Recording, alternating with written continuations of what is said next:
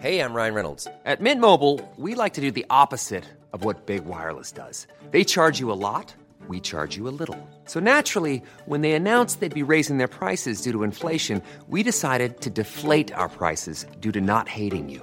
That's right. We're cutting the price of Mint Unlimited from $30 a month to just $15 a month. Give it a try at mintmobile.com slash switch. $45 upfront for three months plus taxes and fees. Promo rate for new customers for limited time. Unlimited more than 40 gigabytes per month. Slows. Full terms at mintmobile.com. Hello. Season 4 of Discography was completed in 2019, but due to circumstances beyond our control, as well as many, many, shall we say, life roadblocks for the host, that's me, Mark with a C, it was not feasible to release the initial edit at the time. As Discography is now a self contained fair use production, a completely re edited version of this season was finally completed in 2020, so please don't be thrown off by the various dates of recording that'll be thrown about in the episodes. This season was a long game, and it's a bit of a miracle that it was resuscitated at all. We intend to try to keep discography going and felt that the wait for this season was so excruciatingly long with moved and missed release dates, we wanted to give you what exists as soon as possible so we can move on to the next phase for discography. And we thank you for your support, patience, and your understanding. Please enjoy the show.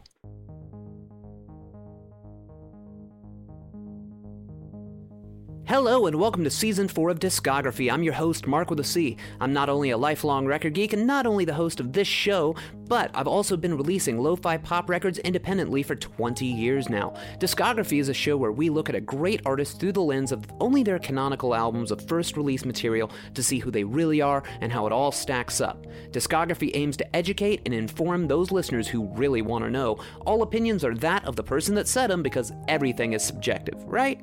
Discography can also be a really personal journey for me, your host, which you should know up front. And this season, we are jumping into the catalog of one of the most mysterious yet malleable and powerful bands of all time, Black Sabbath.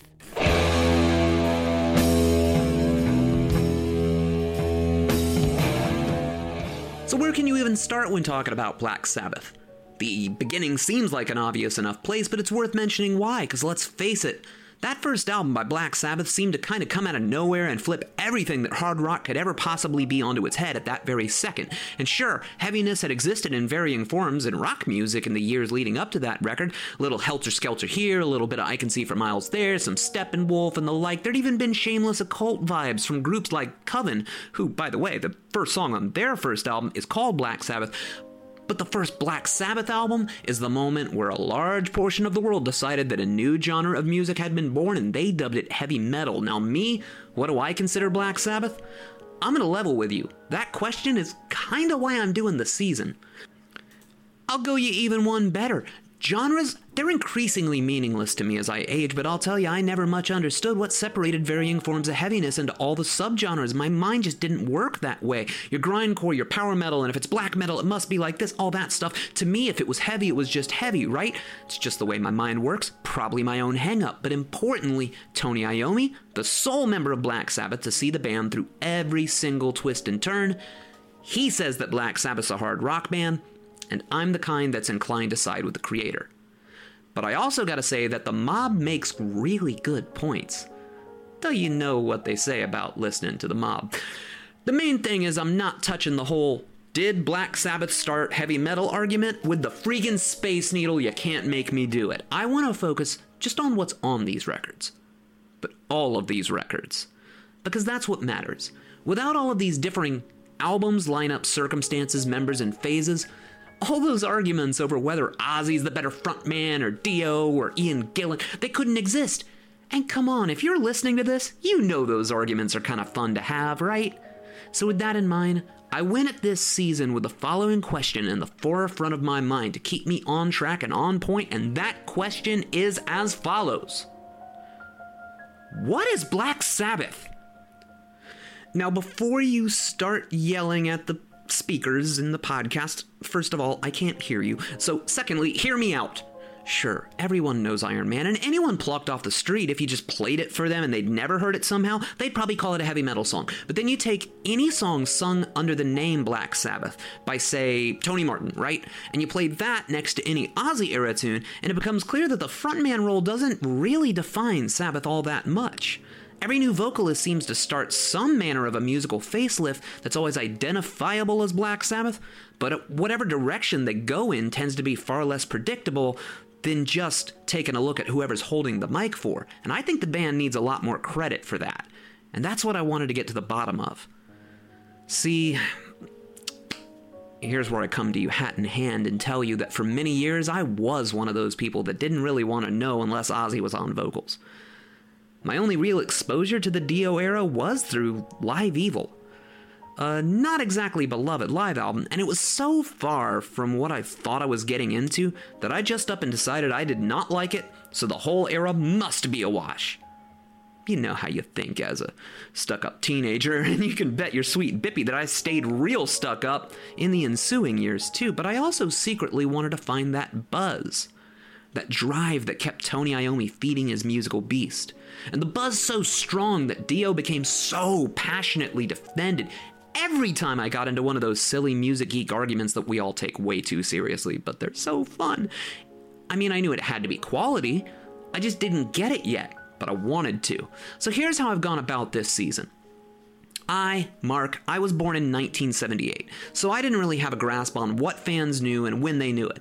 I'd have to start from the very beginning and learn the entire history of Black Sabbath chronologically if I wanted to truly get it, or at least understand it on my own terms, some manner of what this saga must have felt like to the fans who lived through the changes as they happened, instead of seeing their career as just one big pile of hindsight that I could pick and choose an era from. In my journey, I made a decision on how we'd do this season. See, with so many lineup changes, it's obvious that I was going to run into a lot of drama. As such, I started to see the eras in forms of rising and falling dramatic action. In slightly simpler words, this discography is a lot like theater. I believe that there are three acts for Sabbath that don't necessarily stop and start when one might predict, but it comes with a hell of an encore. I'll tell you this much up front. Act 1, it's all vibe. Oh, sure, the guys are talented. They kicked off that way, but everything in Act 1 seems to hedge on the feel, on the, well, the, the vibe. If you've ever heard anything from just the first four Black Sabbath albums alone, you know what I mean. No rock band creates an atmosphere better than Act 1 Sabbath. Act 2? That's where the technical experimentation starts to kind of give way to attempts at technical precision, but still tries to keep that vibe present. And Act 3? That's where technical precision started seeming to be the way of the walk, hitting the notes properly and efficiently but a little bit less emphasis on the patented early reliance on vibe, tone, and feel. In short, Black Sabbath is kind of the ultimate right brain, left brain musical challenge. I started to completely understand where every faction of the various Sabbath fandoms were coming from, and sure, by the end, there were periods that I liked more than others, like anybody else would. But I think you'll be genuinely shocked as to how certain infamous records in their canon would resonate with me, and if you're ready to stick around and take the ride with me, I'm excited to share it with you. Black Sabbath was formed in 1968 in Birmingham, England. Four relatively skint lads got together to make a heavy blues band under early names like Earth and the Polka Tulk Blues Band. You had Bill Ward on drums, one of the most inventive rock drummers to ever pick up a pair of sticks. We're going to be talking about him a lot. Geezer Butler on bass, an Irish Catholic cat weaned on teenage fascinations with the occult and even some classical music, which would arguably the combination that really brought the group to life. A self described petty thief on vocals named Ozzy Osbourne with an incredibly unique and soulful voice, but with just enough nasal tones that you could also make comparisons to the singing voice of one John Lennon far more appropriately than you'd think, and on guitar, Tony Iommi. Born in February of 1948, he was into the guitar, but on what ended up being his last day working at a sheet metal factory, Tony would inadvertently have the tips of the middle and ring fingers of his right hand severed. And as he's always played guitar left handed, this severely handicapped what he could do on a fretboard.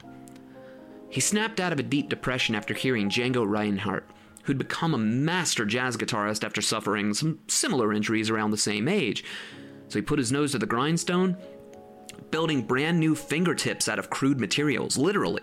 He'd work tirelessly to get things like vibrato and sustain just right while being unable to actually feel the strings and take it from this guitarist, what he did was no mean feat, bordering on ingenious itself. I'm amazed that he had the stick to to get through it because I can't even begin to imagine that frustration. And we haven't even gotten to a single freaking song. It's safe to say that it's a good thing that Tony did all of that because otherwise he'd have never joined Jethro Tull. No, really, he was in Jethro Tull for a while. He didn't like the hours, but it helped him cut his teeth and see just how much time and work was really going to be necessary to be as good as he had hoped. And without these early obstacles and the ensuing discipline, Black Sabbath would surely have been a completely different group altogether. The group released its first album, the self titled Black Sabbath album, in 1969, and we're going to dive right in in a few moments, but let's talk about the impact first that carries on to this very day. We're going to talk to a few people this season, a few that you're really not expecting, a couple I'm very excited for. There's a group in Orlando, Florida that, upon first listening, you might not maybe peg them as being highly influenced by Black Sabbath, but once you dig, Oh man, they are, and their name is Milk Carton Superstars. Now, in the interest of full disclosure, my stage drummer is also the drummer and vocalist and main lyric writer for the band Milk Carton Superstars, but it allowed me some time to talk to someone else who, well, he got to grow up in the era of Dio being it. And Ozzy's solo career was also it, so I definitely wanted to know what he thought. But also, he and I, we are totally 100% Team Bill Ward. And with him being a drummer, and always interestingly influenced to play rock and roll by the jazzier drummers, I really wanted to know how he got into it, how it impacted him. And basically, I wouldn't I needed a drummer to help me explain what Bill Ward does because you cannot explain what Bill Ward does. The same problem exists that I was talking about in season 3 with The Who. The same if you got to explain swing, you're never going to understand it. But here I am trying to do the impossible. Jim, please introduce yourself. I am Jim Myers, and I am the vocalist and drummer uh, for Milk Carton Superstars. I should start by talking about my introduction to Black Sabbath. Um, and uh, growing up, um, in Orlando, Zeta 7 was the rock station. And so I was familiar with Paranoid and Iron Man because it was in the, the pantheon of rotation of uh, of Zeta Seven classic rock and, and contemporary rock at the time. But anyway, that was that was my first uh, inclination as to Black Sabbath. But it was just along the lines of a bunch of other things I was listening to on the radio. And uh, then in high school, um, you know, this was the era of Heaven and Hell and Mob Rules, and so people who were into Black Sabbath were were kind of opening that door for me with those albums, and so that was my actual introduction. My first purchased Black Sabbath album was actually Mob Rules, um, so I came into it and it took me a while to, to, to go back to the source and realize that the band that I was sort of getting to know was really not the the Black Sabbath that that the world knew first. So then I went back and uh, started listening to the the early albums, and still to this day feel like the the sweet spot is is from the first album through Sabotage. That's really the stuff I love the most the thing about Bill Ward that that that that got my attention um, was the swing, and um, you know I, I am not a, a, metal guy specifically, or even a hard rock guy. I love it, uh, so I wasn't looking at um, Bill Ward as you know another in the in the in the great names of hard rock drummers or or whatever. Um, I love. Um, I love Buddy Rich. I love Gene Krupa. I love you know Keith Moon and and all sorts of drummers. I've I've just been a fan of great drummers since I was a little kid. And Bill Ward spoke to me in that way. It was it was apparent that this wasn't just a rock drummer. It was somebody who who brought a little something else to a rock band. And um, to me, that that's a very significant part of the sound of Black Sabbath and that or- original lineup, I should say. You feel it right away on the first album, Wicked World is you know that's that's pretty apparent what's going on there. Bill Ward is bringing them through angles of American jazz throughout this heavy, heavy song about, you know, basically apocalyptic scenes, um, and that's unique. You know, how might how might have John Bonham approached that bombastically, you know, very loud and very very proficiently, but but Bill is bringing something else to it, and it it meshed in my mind with you know this this riff machine that Tony Iommi was, and um, that's that was the magic for me, and that's why those early albums that that grabbed my attention and, and held held it forever, really.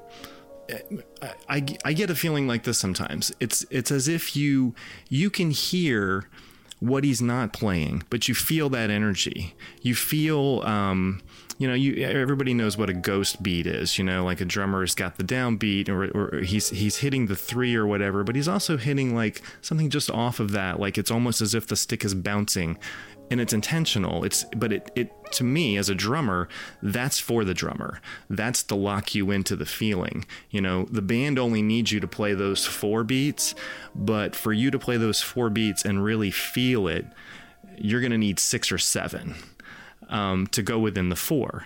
And I feel that in Bill Ward's playing, even when I don't hear it, I can I can sense that that's what's going on.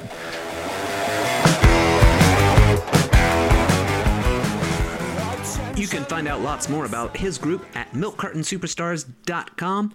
It'll reward you, but hey, you're here, I'm here, we're here to talk about Black Sabbath. There's no time like the present. Let's kick off Act 1 right now.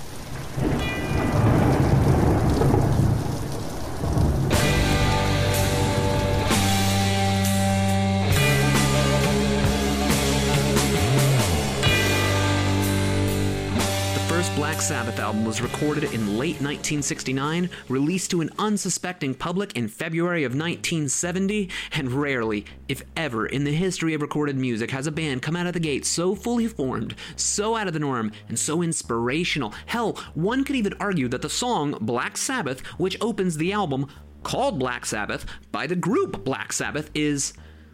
Well, it could be arguably all that you'd need, and you'd win that argument because it's a stupid thing to argue, but it's a fun thing to argue, but it would also have a teensy bit of merit. And I couldn't really argue back. That said, you could win the argument, but you'd lose the war because you would deprive yourself of 40 years worth of variations on what heavy records can be, so I'll tell you up front all you need is right here, really. I could also say the same about the first two albums, or the first four, or the first six or all of them. But if you've only got four minutes to spare and you want to really understand hard rock, this is the album I'm going to throw on for you. Period. Full stop. We could spend hours alone picking apart that title track, built off of a modified riff from the Mars portion of Holst's Planet Suite, and arguably the very beginning of doom metal, but again, I'm not going to get hung up on who invented which genre when. That said, anyone would be hard pressed to find some rock and roll that better encapsulated pure dread and terror based solely on the first few notes. Not impossible, no, but not easy either. When those notes get a little bit quiet, one notices that this band, devoid of click tracks, is getting by on pure feel, and then that voice. What is this that stands before me?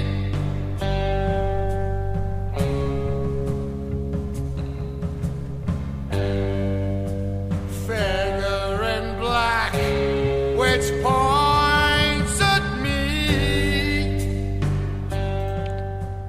Ozzy Osbourne might have seen himself as nothing more than a young troublemaker at the time, but this more chesty version of his singing voice was the perfect blend of blues, vibrato, and the everyman, meaning that no matter how radical and off the wall the band's lyrics could and would be, Ozzy was always there with some manner of reality, normalcy, and believability with his very, well, human voice.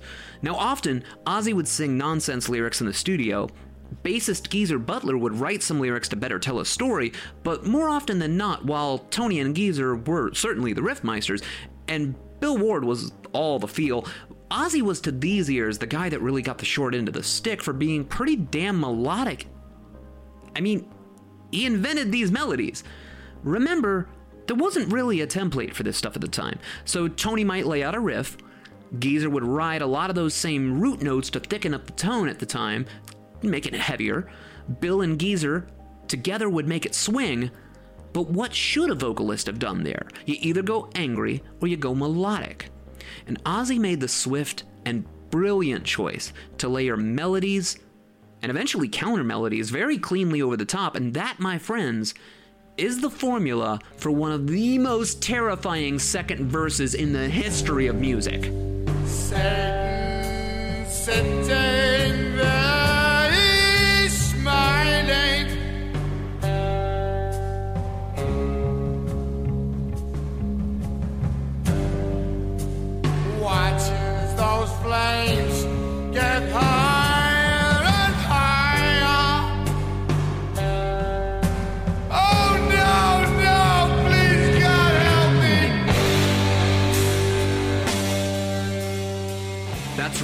written after an actual mysterious figure in black appeared at the bedside of at least one band member. And of course, they basically reinvent some of the things that they'd been doing with the Devil's Triad for a second act in the very same act that pushes along with a newfound sense of urgency. And I'm telling you now, if this doesn't hook you from the get go, entertainment simply might not be your thing. People running cause they're scared.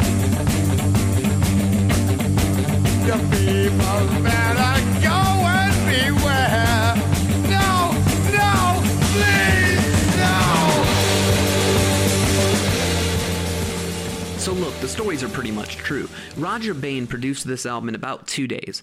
Black Sabbath set up just like they were playing a live gig, they were recorded as such. They tossed on a few overdubs on the second day, and bam, a rock classic that nobody even thought all that hard about was born. It'd probably be the last time that anything with the Black Sabbath name attached was relatively stress free, by the way. I'm getting a little bit ahead of myself, and I definitely am when I touch on this. Don't worry, I'm going to touch on it a little bit more later. Depending on which country your copy originates from, the Black Sabbath debut, of course, you're either going to have a song on the B side called Evil Woman or a song called Wicked World. Though I've seen knockoff editions that contain neither. I saw like a truck store tape version that jumbled the order beyond all recognition, and frankly, no matter how many times I've personally played this album over the years, I'm not even 100% crystal on which song ends where. It's pretty easy to figure out in the first half, though.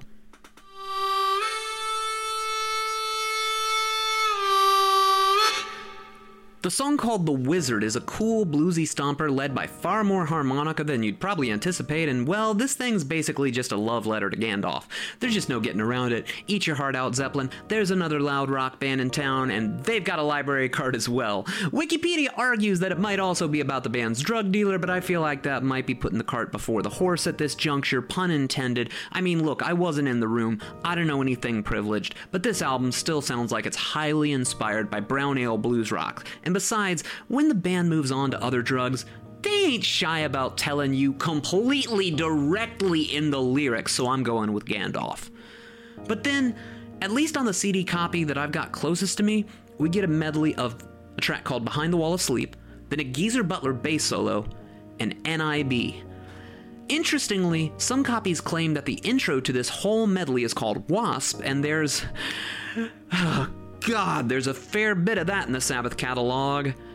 At least in the early years, and I'm not 100% on if we ever really decided what's going on with that kind of thing.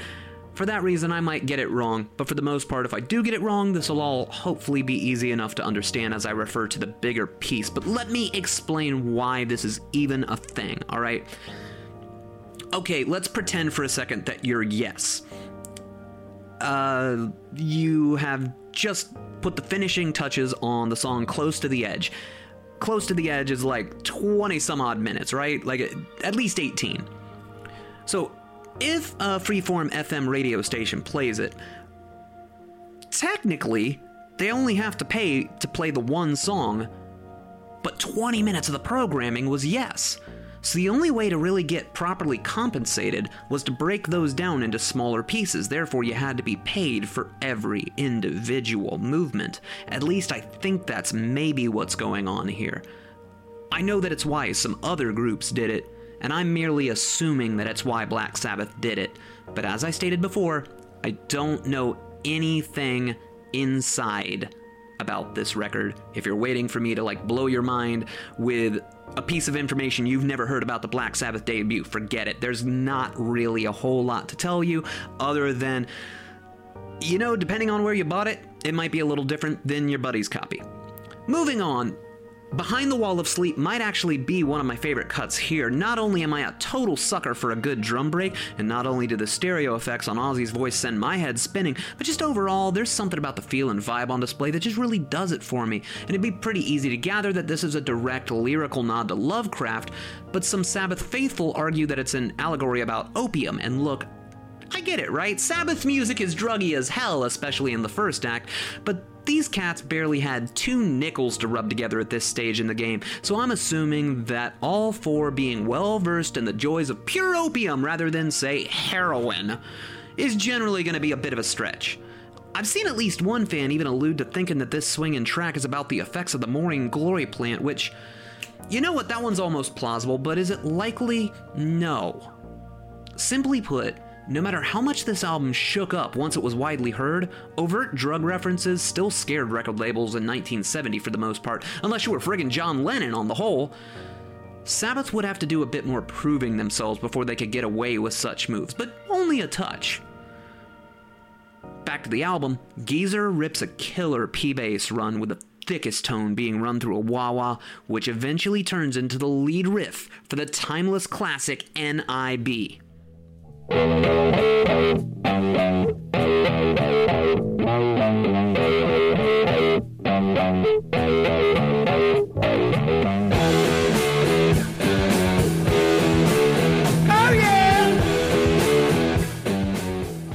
Seriously, if you can play a guitar at all, play the main riff to NIB at a party without warning and then stop. Like. And then a whole bunch of people will automatically yell Ozzy's, Oh yeah! And boom, you've just made a whole bunch of new drinking buddies and you know they've got good taste in music.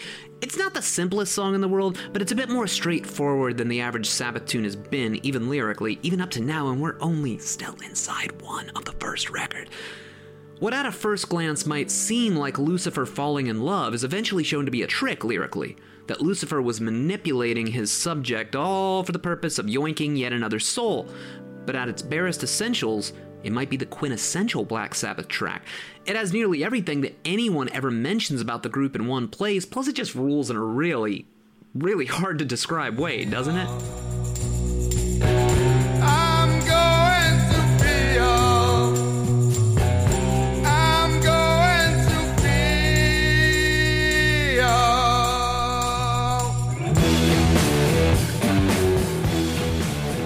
Again, depending on the origin of your copy of the Black Sabbath debut, not only are the places where the tunes begin and end indexed in a slightly different way, but you might have at least one completely different song altogether. See, my US copy has a song called Wicked World. In fact, so did the cassette copy that I grew up with, the 2010 Rhino LP, and the 2016 CD remaster. As a matter of fact, since I knew the old story about how they recorded the album live in one day, mostly in single takes, I thought that this was a deal where the band just kept playing, but the producers didn't necessarily know where songs truly began and ended. There's a lot of stopping and starting, you know, on the second half. But that's not the case, though. See, some countries got a pre album single to open the second half called Evil Woman. It was already done by a band named Crow, but the rest got that song's B side, Wicked World.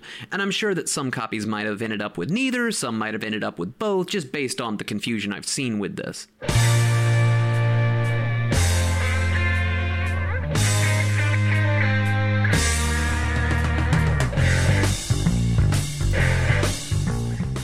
I can't imagine the really straightforward and relatively poppy Evil Woman Don't You Play Your Games With Me working as well before what I like to refer to as the album closing Warning medley.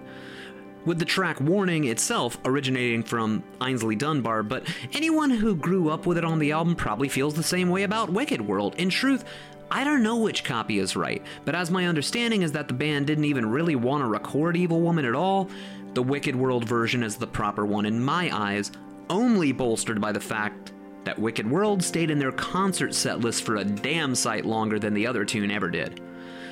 But see, Side 2 is a neat little beast. Rhythms come and go as the band will fade out and let Tony Iommi take the entire spotlight, and this happens enough times that you eventually get the picture.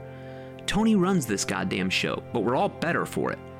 He even took to performing center stage, which is the spot that most bands reserve for the vocalist, so there's just really no question. One thing I do like to do with my own copy is imagine that the second side is telling a little story. Remember how I was referring to I like to see side 2 as the warning medley? Well, I like to pretend that Lucifer was actually being really sincere in the song NIB. Like, yeah, he wanted to steal that lady's soul, but he actually did have genuine love for her. But then, he grows some empathy, looking at what an awful world he's had a hand in making in the song Wicked World, and eventually realizing that she was actually too much for him to handle in the closing warning.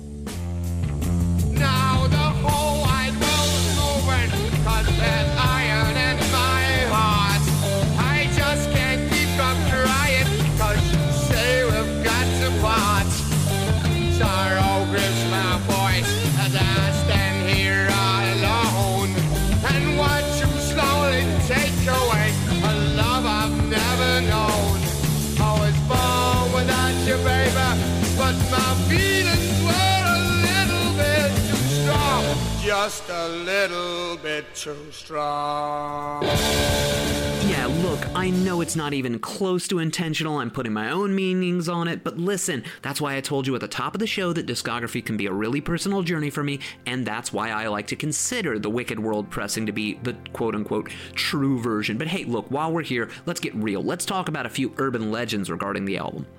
The cover depicts the Mapledurham watermill, and there's a pretty spooky looking lady on the cover. And I'd heard tales in the pre internet days that she just happened to be strolling in front of the shot. That didn't hold much weight for me. I didn't buy it. Later, I'd be validated finding out that Tony Iommi at least knew that her first name was Louise and that she had, in fact, been hired as a model for the day. Also, concerning the artwork, the original inside cover depicted an inverted cross, which apparently really ticked the band off, fearing that they'd be lumped in with Satanists and the likes. And they had reasons to be concerned about that, because if you'll remember when I mentioned the group Coven way earlier, they had just put out an album in 1969, something like Witchcraft Reaps Minds and Destroys Souls. I mean, hey, what a cool album title, right? But also, the Manson family thing had happened, so you wanted to get the hell away from the burgeoning satanic panic that wouldn't even come close to peaking to the 80s. But Jesus Christ, I am getting ahead of myself. And Jesus Christ, that's not the time to say Jesus Christ. Anyways, Ozzy's memoir refutes that the band wasn't into it. He claims that he can't recall any of the four genuinely feeling this way, but to me, that's not even concrete enough. I mean, it ain't a stretch to intimate that it's a shock that Ozzy can recall anything ever at all, so yeah, my belief is that if they didn't want to be lumped in with Satanists, they'd have refrained from writing love songs about the devil, like NIB. Speaking of NIB, though, many have stated over the years that the title is an acronym for Nativity in Black but the band has stated instead that it was really pronounced nib and was used to poke fun at Bill Ward's goatee, which apparently looked like the nib of a pen. Bill Ward, spoiler alert, ends up being the whipping boy a lot of the time. But it was the band's decision to put periods between each letter for a bit of mystery, making the title into an acronym. So this is one that they sort of invited themselves. And as I mentioned at the top of the show, Not going to get into the wars of who started what genre and when, but there's no getting around the notion that the Black Sabbath debut was the beginning of something. And while critics loudly hated this thing, the kids had the ears to hear it, and it was in many ways the shot heard around the world. The only thing left to do was to try and top the thing. I think that history's pretty clear on what came of the album, but let's talk about the next album, as if this is all news to us. Black Sabbath released their second album, Paranoid, in September of 1970. Yes, if you are keeping count at home, that means that the album Black Sabbath, the debut, and Paranoid, those came out in the same calendar year. Talk about having your bell rung musically, right? Who else can I even compare to that? I mean, maybe like the second and third Ramones records. I'm sure you could probably find some Beatles comparisons. Anyways, don't let me get off track. uh, let's let's stay on topic. By now, you probably know that Black Sabbath's second album, Paranoid, is a flat-out heavy masterpiece. But you're probably also well aware that it wasn't supposed to be called Paranoid in the first place. But just in case that's news to you, I'm going to ask the hardcore fans to please allow me just a minute to explain. So the band wrote a tune out of an onstage jam. They were jamming on the song Warning. A lot of the time in the early days, they would just play a song for the entirety of their set. I mean, I believe that this was pre record deal years, but either way, that's how it went. Warning is the song that closed the last album. The jam that they wrote out of Warning was fleshed out into what we now know as War Pigs, which opens Paranoid, which makes for amazing conceptual continuity for the Zappa fans in the back. But back to the saga, initially the band was gonna call this record Walpurgis, which was the original title of the song War Pigs. The label, either Vertigo in the UK or Warner Brothers in the US, thought that it was too occulty or something. So at some point, it changed to an album called War Pigs. Now, my money is on Vertigo, probably having said, no, that's too occulty. And my reason is, again, the band Coven. Coven kind of was cut off at the knees right after the Manson murders and the ensuing satanic panic that really, really peaked in the 80s. And don't worry, we are going to touch on that. I lived through it too. We can swap the war stories now. Anyways, that whole story that's why the cover of Paranoid has a really clumsy looking pig looking dude with a sword and a shield on the cover. It was supposed to be called War Pigs by that time. But at the very last minute, the title gets changed to Paranoid, which works out as somehow their song of the same name had just become a major, major hit. So the art might seem like a little bit off, but that pretty much brings us up to speed. So let's talk about this freaking behemoth, right?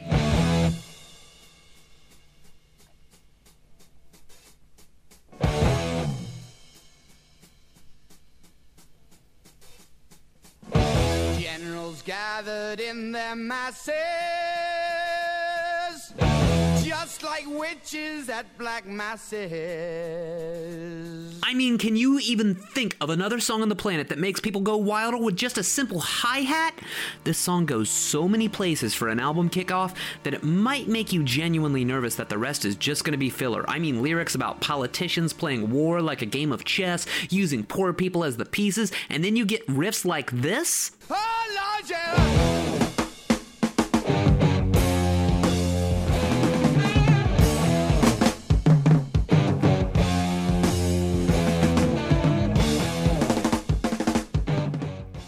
I mean, yeah, if I didn't already know this album like the back of my hand and I was hearing it for the first time in 2019, I'd probably be all like, well, it can only go downhill from here. They peaked way too early.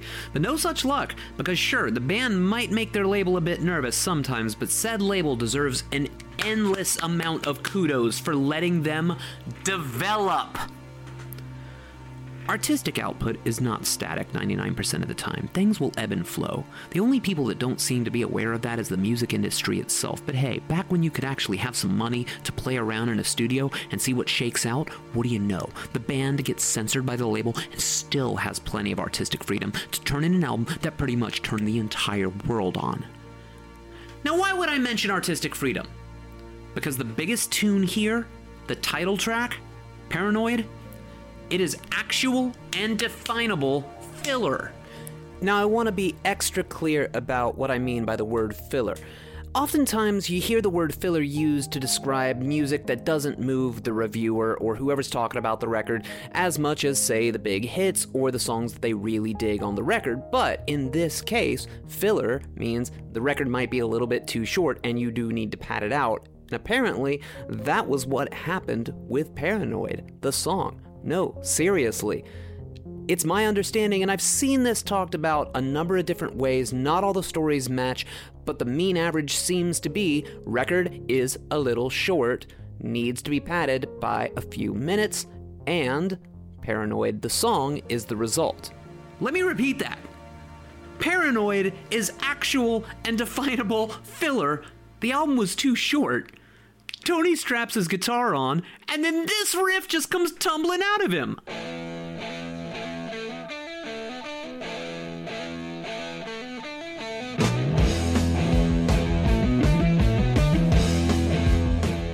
And then the band scurried off to go write some stuff to go along with it, having absolutely no idea that they were actually composing their first bona fide hit. That's right, when the filler on your album is arguably the biggest song of your entire career and undeniably one of the best hard rock songs ever written. I feel like saying almost anything beyond that is just overthinking this damn album. But you came to discography because that's what we do. We overthink albums. So let me get back to it. Though I don't really have all that much else to say about the wall rattling heaviness of this title track.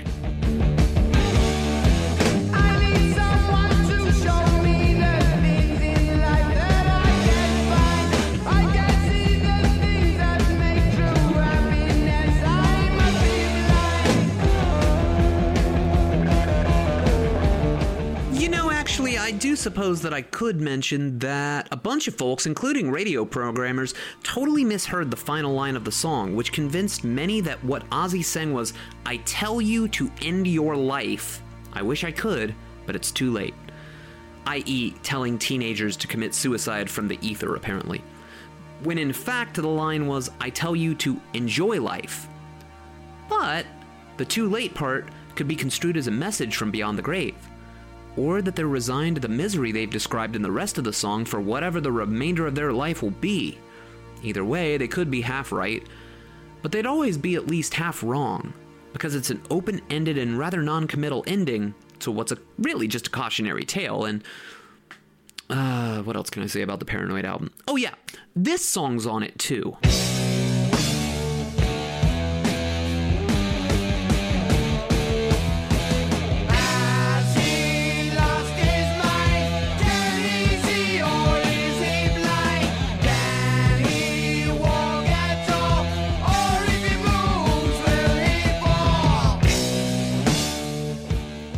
Make a joke here about how this could be the year that the song Iron Man really takes off because I think that, what with the Marvel Cinematic Universe and all, I think the world's finally ready for it. But when you consider that this thing might only be second to Smoke on the Water in the category of most famous guitar riff ever, that's just a dumbass thing to say. But you know what isn't dumb though? The lyrics. Alright, so remember back when I was having trouble figuring out which song might end where on the debut? I done up and got myself a little book in my research. Well, I got a couple of books, watched a couple of documentaries. Oh, we're going to be touching on all of those, but this particular book that I'd like to tell you about, it's called Black Sabbath Song by Song, and it's written by Steve Pilkington. So, I mean, this album had some extra titles here and there, like the outro of War Pigs being called Luke's Wall on my copy of Paranoid, which is apparently specific to the US copies, so I figured that this book could maybe help me separate some of those things. Instead, what I found was best explanation of Iron Man's lyric I've ever heard, and I'd like to read you just a, a short passage from that portion of Mr. Pilkington's highly, highly recommendable guide.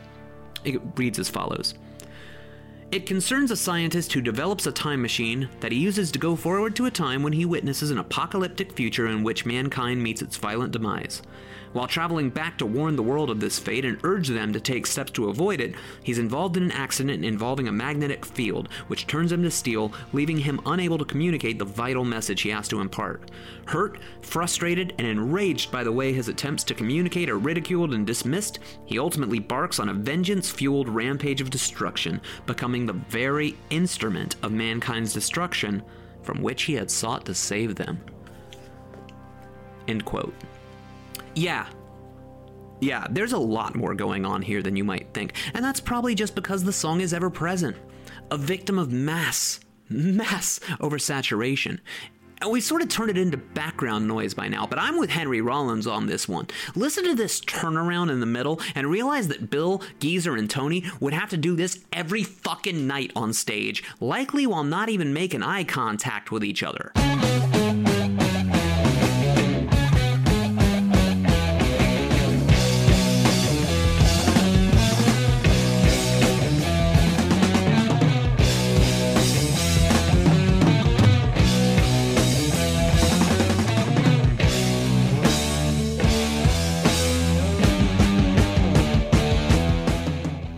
That that is a goddamn band right there. It's a rightful classic. Everything on Paranoid is, down to the drum solo on the second side called Rat Salad. And listen, I love Bill Ward. I am Team Bill Ward all day, every day. And though I do play most of the drums on my own albums, I don't really know a single thing about how to actually drum. So I had a chat with Jim Myers, both vocalist and drummer from the band Milk Carton Superstars. You heard a little bit of the introduction earlier, but ultimately, I wanted to talk to him about Rat Salad. Often, I hear this track, it's, it's a little bitty thing. I hear it referred to sometimes as filler on Paranoid as well. And I wanted to see what he thought, because I know that we both deeply, deeply love Bill's singular feel. I wanted to see what Jim Myers had to say about it. Um, I, I've always found it to be a nice, tight little rock solo that fits the, the musical narrative of the album. Um, it's it just gives Bill some space to do some of those things like that I kind of alluded to with, with you know those there's those pockets of energy like in The Wizard where you know he's he's doing Bill Ward things that fill up space in the song and then snaps everybody back into it. Um, it gives him just like you know a minute and a half or whatever that is because it's not a really long song. It's No, it's, it's, like not. the shortest thing on that record. yeah, and and that's I always thought that was very considerate.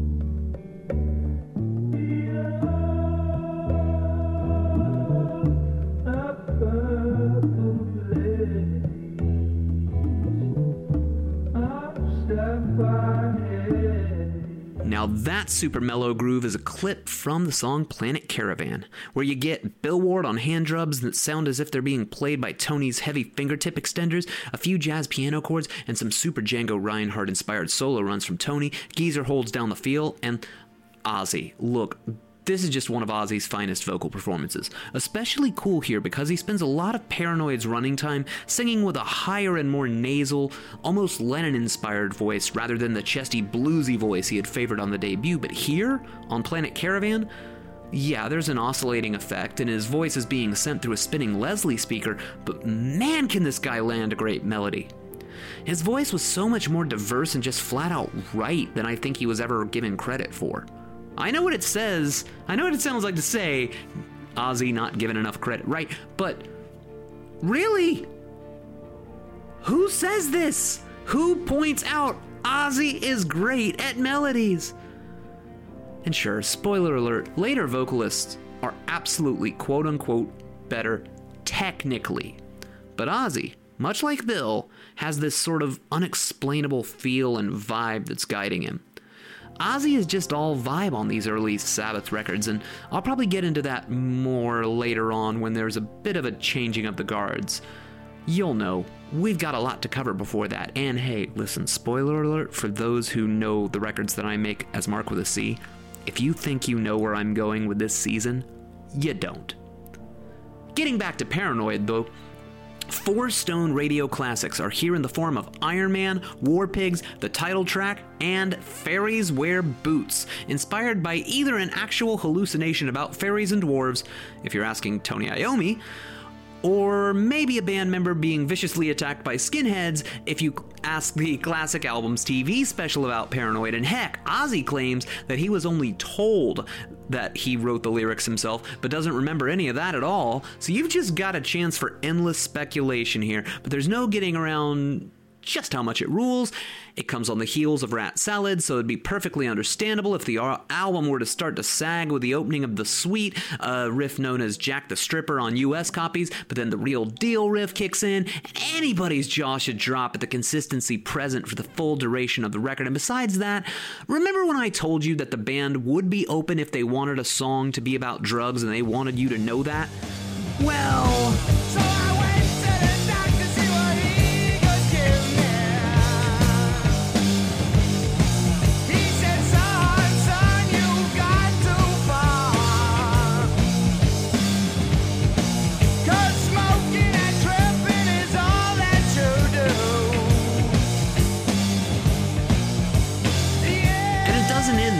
The multi part Hand of Doom, which musically sounds like the logical progression from Warning off the debut, is about how the kids coming back from the Vietnam War had turned to heroin to self medicate and live with all the awful carnage they'd seen, heard, and potentially even done themselves.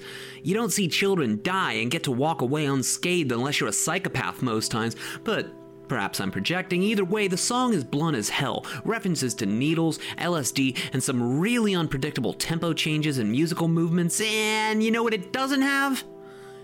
Extra titles! The template for Sabbath to make epics without having to nitpick every last detail for the US copies seems to be tested out here, and it's pretty damn successful. So, in conclusion, back when the heaviest things around were the likes of I Can See for Miles, Helter Skelter, that Coven record, If Six Was Nine, Mountain, you probably couldn't have even dreamt up how destructive and satisfyingly just crushing Paranoid really is.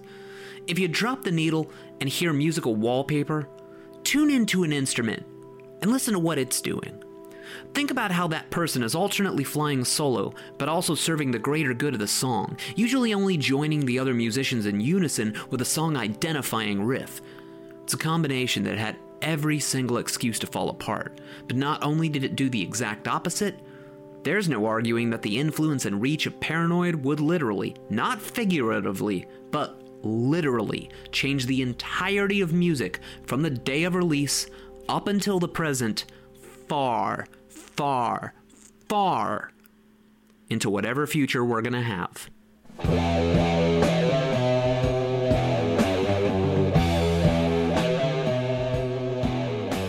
Going to take a quick break from the saga here just to talk about a few links that matter, but don't worry, this won't take long. It won't be painful. I've done this a few times, and I did study massage in Votech, so I know how to be gentle and hit all the right nerves. So, do you want to hook up with Discography Online? A great way to do that is facebook.com slash discography on CPN. That'll bring you to our Facebook page. You can commiserate with us. It'll be lots of fun. I'd also like to say, if you want to uh, talk to me personally, I'm not always around. I'm, a, I'm pretty busy to be fair, I don't mean that in a I'm too busy for you way. I mean, I just don't often get to sit down and play around on computers anymore. Life just hasn't worked that way, and if you know anything about my 2019, you know that to be true. But it, just in case you do, twitter.com. I'm at Mark Fi. That's right, as in there's hi fi, mid fi, low fi, and Mark Fi. M A R C F I. Say hi if you're in the neighborhood. You're looking for me on Facebook, facebook.com slash mark with a C music. Now, why do I keep saying music and then I make music?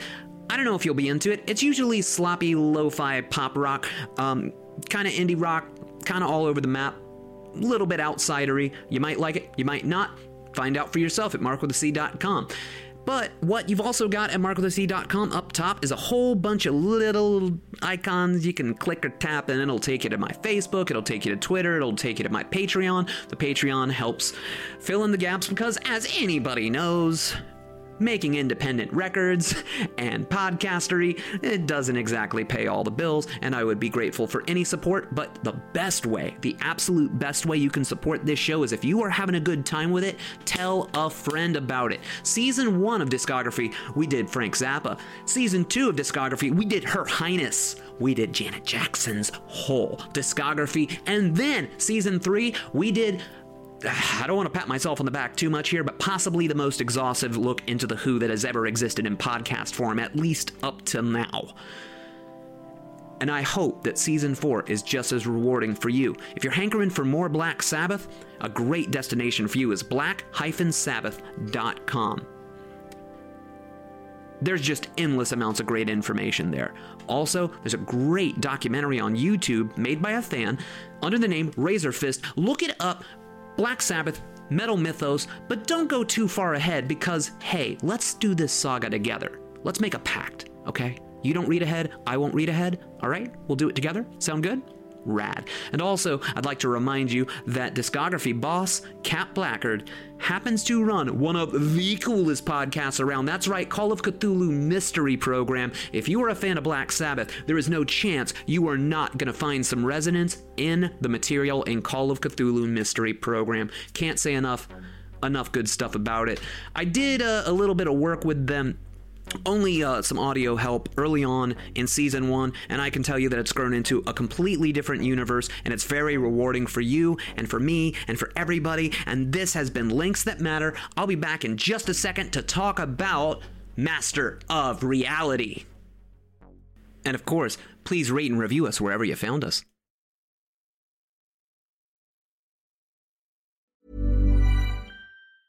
Even when we're on a budget, we still deserve nice things. Quince is a place to scoop up stunning high end goods for 50 to 80% less than similar brands. They have buttery soft cashmere sweaters starting at $50, luxurious Italian leather bags, and so much more. Plus, Quince only works with factories that use safe, ethical, and responsible manufacturing. Get the high-end goods you'll love without the high price tag with Quince. Go to quince.com/style for free shipping and 365-day returns. Hey, I'm Ryan Reynolds. Recently, I asked Mint Mobile's legal team if big wireless companies are allowed to raise prices due to inflation. They said yes. And then when I asked if raising prices technically violates those onerous two year contracts, they said, What the f are you talking about, you insane Hollywood ass? So to recap, we're cutting the price of Mint Unlimited from $30 a month to just $15 a month. Give it a try at mintmobile.com slash switch. $45 upfront for three months plus taxes and fees. Promo for new customers for limited time. Unlimited more than 40 gigabytes per month. Slows. Full terms at mintmobile.com.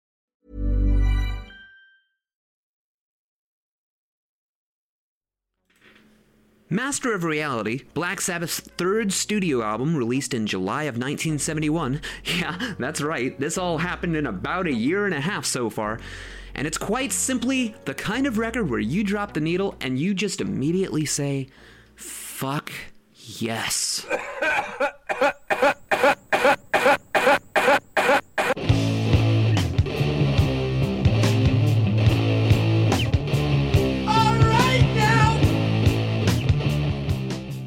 what we gotta mention right away. Rodger Bain is still producing the records just as he'd done for the debut in Paranoid. And the coughing fit at the beginning of the album is literally just Tony Iommi gagging after a particularly large joint was passed his way. This is the first Sabbath record where they'd tune the guitar and bass down a step and a half to create an even thicker, heavier, and more impenetrable wall of freaking sound. Ozzy sings even higher than he has on the last two records, oddly leaving Bill Ward with a bit more mid range on the frequency spectrum to fill up and play with than a rock drummer would usually have. And lastly, and the pile of shit you have to say if you're talking about Black Sabbath's Master of Reality album is. Look, this thing's a watershed moment in the development of heavy music as well as in Sabbath's own growth, but it doesn't feel transitional.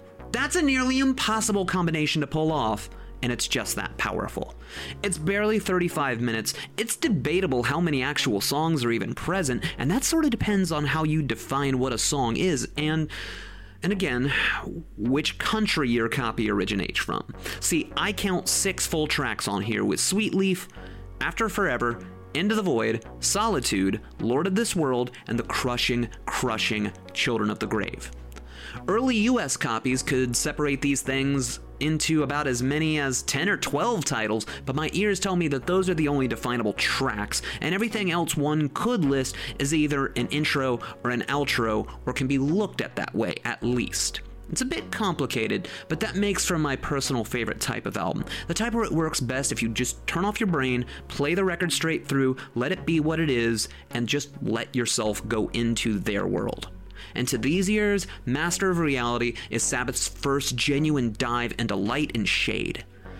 Very little's done with the spaces between, and that really works in the record's favor. So it's either going full steam ahead, or it's dropped down to something very gentle, usually courtesy of Tony Iommi all by his lonesome. And one of the first tracks we gotta talk about is After Forever, which may open with a one note synthesizer intro called The Elegy if you're listening to one of those aforementioned early US copies. A lot was made of the evil, satanic connotations that people saw in the group, and they had some pretty scary experiences while some fairly scary folks sought the band members out but in truth, it's simply not what the band believed in, not the least of which would, would be the usual lyric writer for this period, Geezer Butler. So in the track, After Forever, the lyrics are painfully, painfully explaining that the members of Black Sabbath actually believe and follow the Christian and or Catholic faith.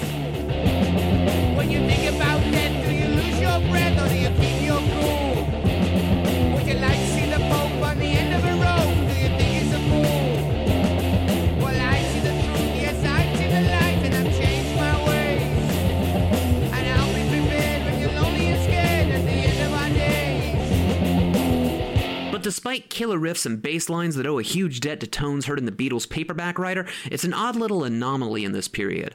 The band genuinely wanted to get stuff across instead of just boogieing and soloing all over the place, and hey, nothing wrong with what I described, but it sounds like the group started just realizing just how much their lyrics were being picked apart and decided to actually make some use out of that attention. Like, okay, write a riff as crushingly heavy and destructive as the one in Sweet Leaf, right?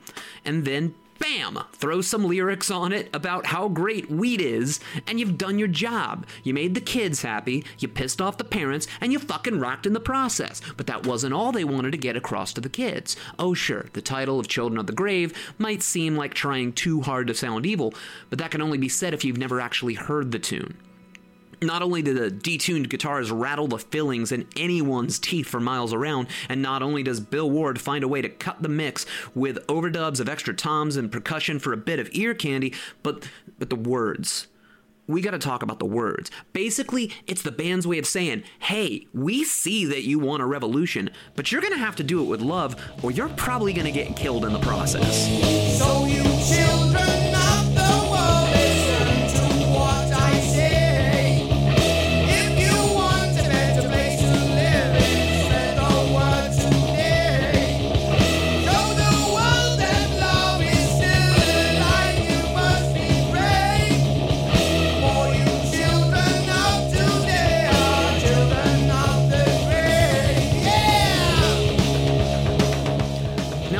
folks would mishear the final line with the word all instead of or, which does make it seem like the kids are doomed from the start. But hey, isn't darkness and evil what you're signing up for here?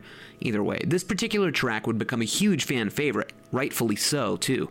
Usually closing the main set of most Sabbath gigs eventually, usually preceded by the solo Iommi track found in the same place here called Embryo. And this is what I mean when I say that Master of Reality is such a great study in light and shade. Sure, you have unbelievably dark sounding stuff like the pummeling multi part Lord of this World, but to precede Children of the Grave, you get this Celtic inspired ditty.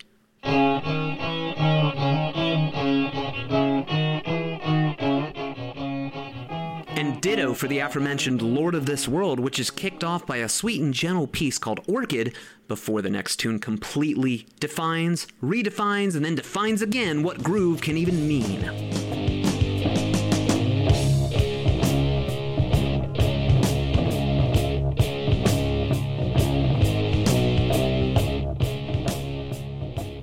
Dig it, cut from the same cloth as Paranoid's Planet Caravan, one of those lighter moments turns into a fully fledged track called Solitude. But this one not only takes it a step further with flutes and woodwinds, but have you even heard Ozzy sound like this before?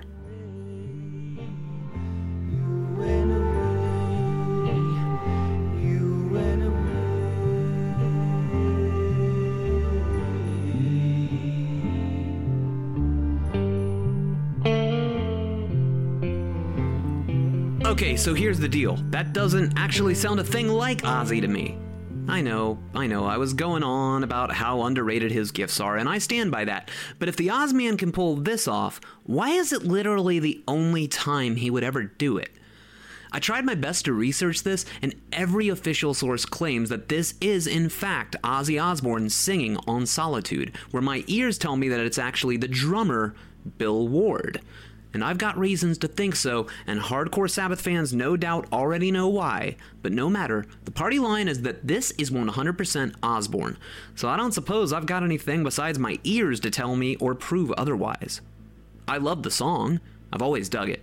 But it wasn't until I tried to approach this with a fresh set of ears and a completely blank mind that I'd ever found that it wasn't Bill.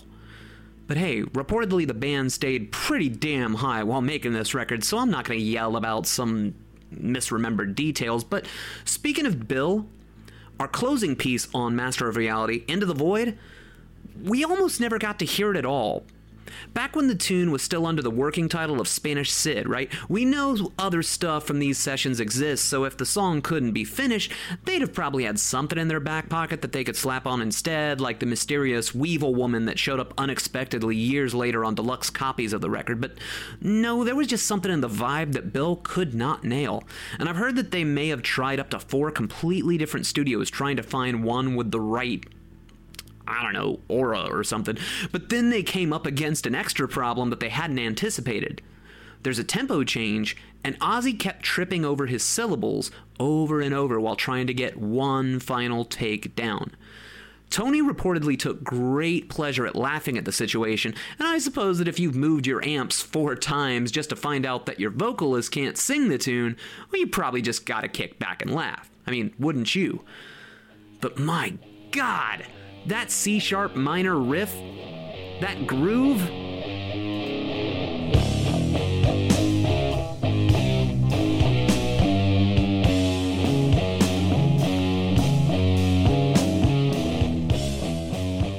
This is often name checked as many people's favorite Sabbath tune of all time, so all of that work paid off. Influential doesn't even begin to cover Master of Reality. Masterpiece almost doesn't even seem fitting because it's every bit the equal of anything else they've done up until now. It's just an alternately broader and more narrow palette.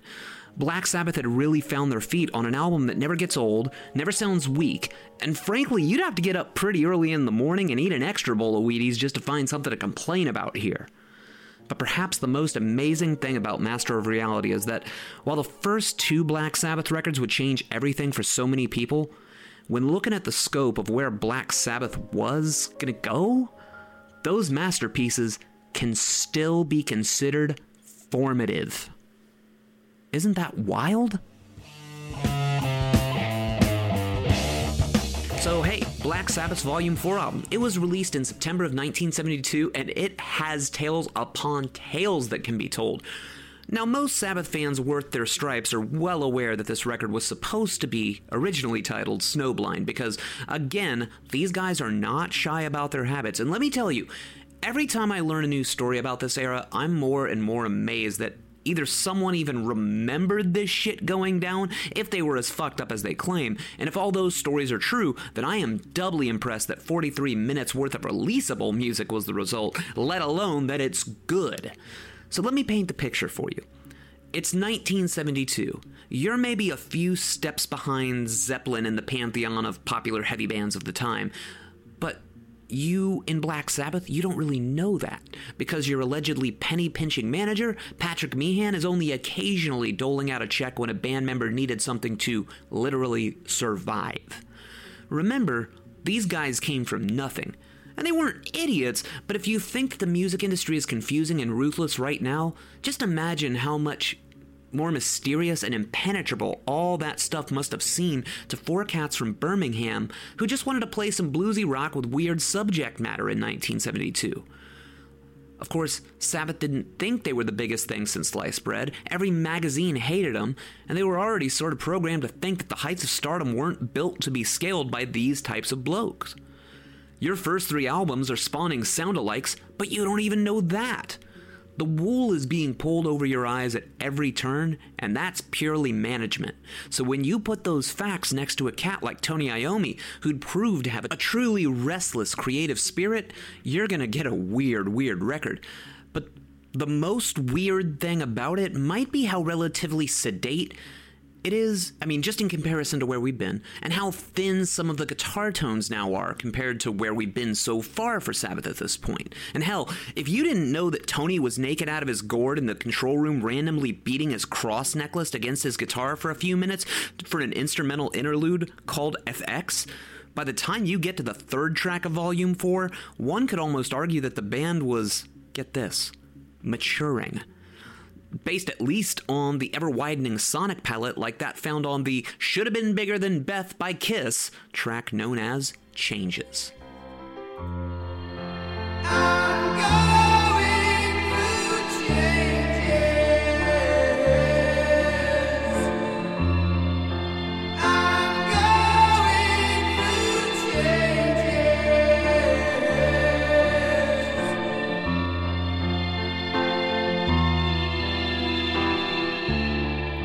There you go. Ozzy's crooning just as melodically as you could ever hope for. Tony's playing a simple piano refrain. Geezer approximates a small orchestra through brilliant use of a mellotron.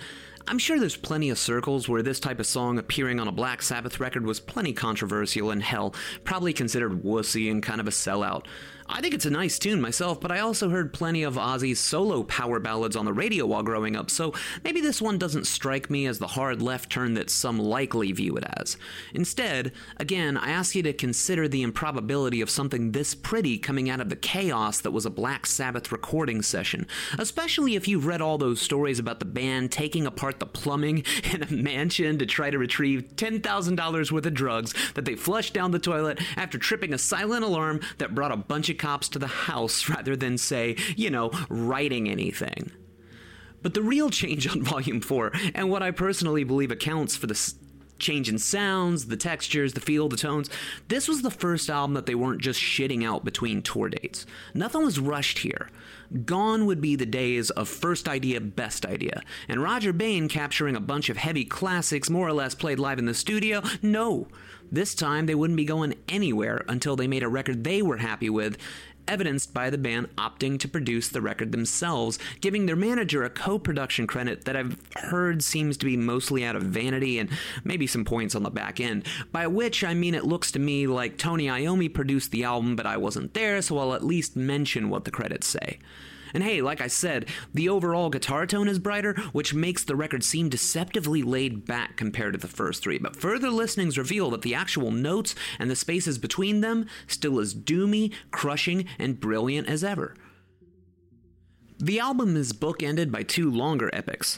The first one's the niner minute so Wheels of Confusion suite, and it has uh, three pretty distinct movements.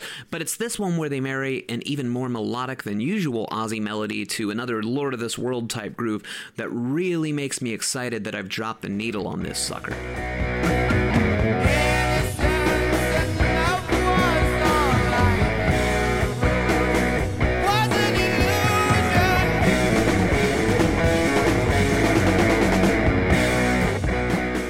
Not to say that I necessarily prefer Wheels of Confusion to that closing epic with those ever present extra titles, this one being the absolutely relentless changes of Under the Sun slash Everyday Comes and Goes.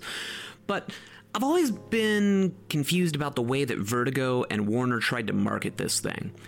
Like, it couldn't be lost on them that it's mostly an audience of disillusioned teenagers and people who have a predilection towards the darkness. So, why on earth censor the band by not letting them call the record Snowblind? Why is the label censoring what Sabbath was better at than nearly anyone in heavy music at the time, talking about what the fuck was actually happening in the real world or evil sci fi stuff, but mostly the former up until this point. Drug references were only going to excite the Black Sabbath audience more and more.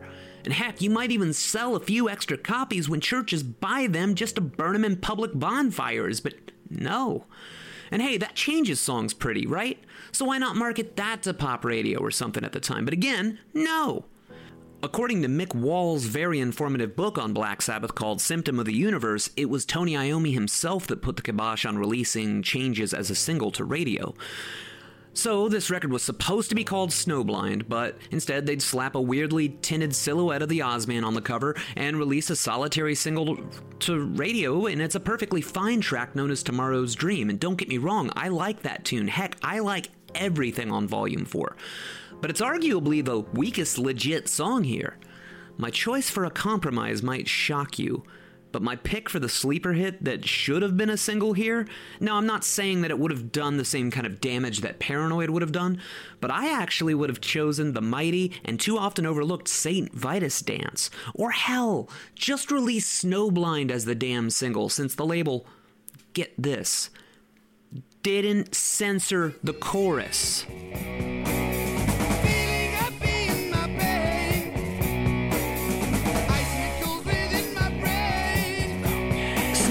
Is one of my very favorite moments on a record that's still an absolute classic, but to my ears, it's still actually kind of transitional in nature.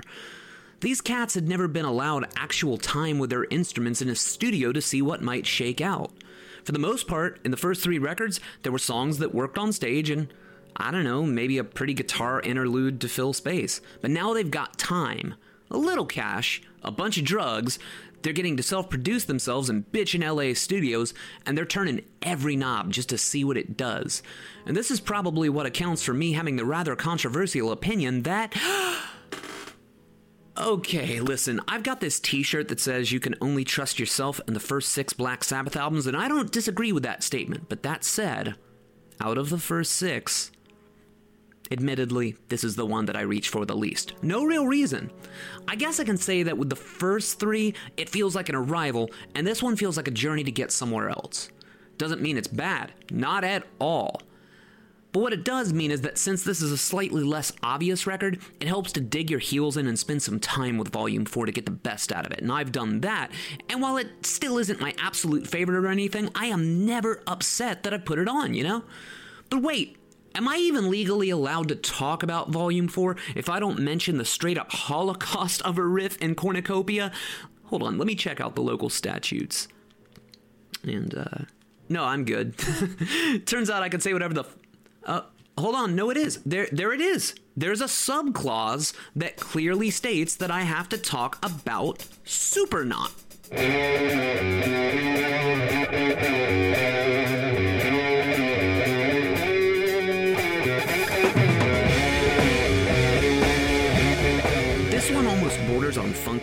Times, and I know that sounds like a bit of a stretch, but listen to Geezer's bass swoops and the way they're locking with Bill's kick drum.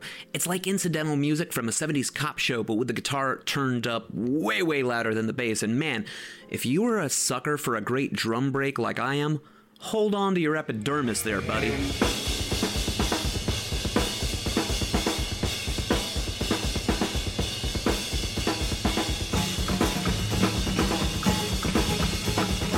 They just keep piling more and more stuff until it just becomes so breathtaking that you're like, oh, thank God this is the end of the album side. I need a break right now, especially when you've got solos like this.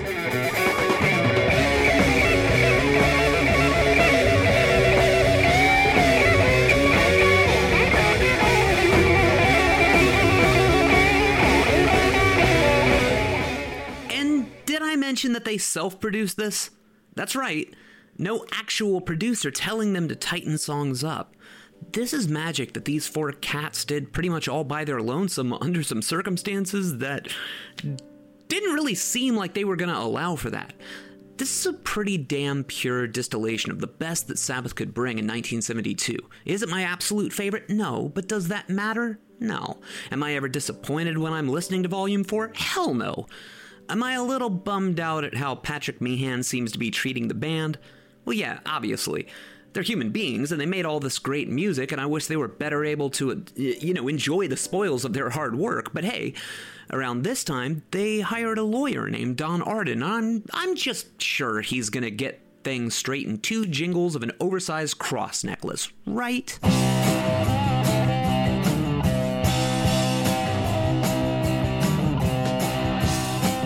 Band's fifth album, Sabbath Bloody Sabbath, was released at the tail end of 1973 in the UK and at the very tip of 1974 in the United States, coming out a bit late due to an oil shortage, reportedly, though I'm unsure how many other releases were similarly affected at the time, but man, what a rocky road to get here.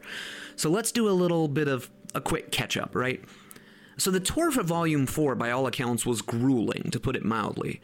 The guys played everywhere that they possibly could in the United States, and Australia, and New Zealand, and Europe. They had every right to be completely burnt out, but the spirits of the times meant that there was always, um, something to fuel the band with at those critical junctures. And despite the fact that the band was certainly starting to notice that something was going amiss with their finances, breaking their own backs to make piddly little checks while their management was reportedly flush with Rolls Royces.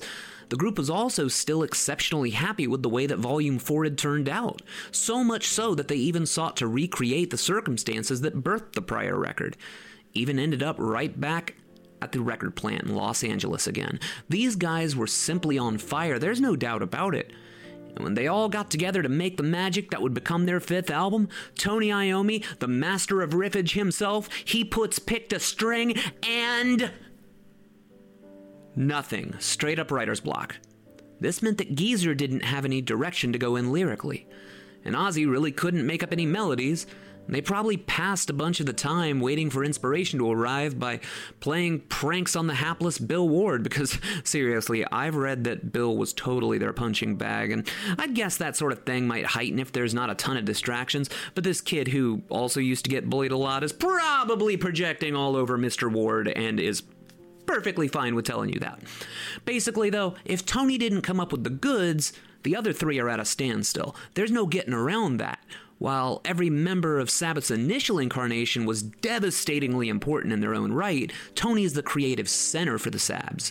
So no riffs equal no work for the rest of the gang. So that gang made a pretty smart move when they decided to head to more familiar grounds. Renting a haunted castle in England to try to get some mojo working. And of course, this is a haunted castle.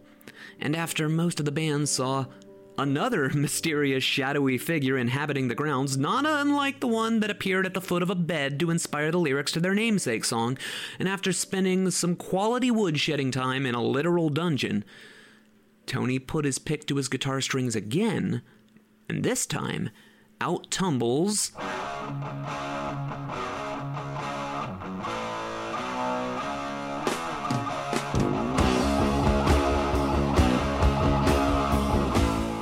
None other than the anchor riff to the title track of an absolutely classic heavy record, Sabbath Bloody Sabbath. The album itself is arguably even 40 times better than the best review you've ever heard of this thing, and hell, it's hard for me to even pick a better track to showcase the best of what's going on here than the actual titular cut itself. Now, following in the footsteps of Volume 4, it's a bit brighter in general. Where the light and dark was often separated into interludes on previous records, here the band takes surprising approaches, like, say, getting to the hook of Sabbath Bloody Sabbath and making it quieter, heavier on the acoustic instruments, and varying textures, with lyrics detailing just how hard it was becoming for these cats to trust the words coming out of anyone's mouth in their then current situation. Nobody will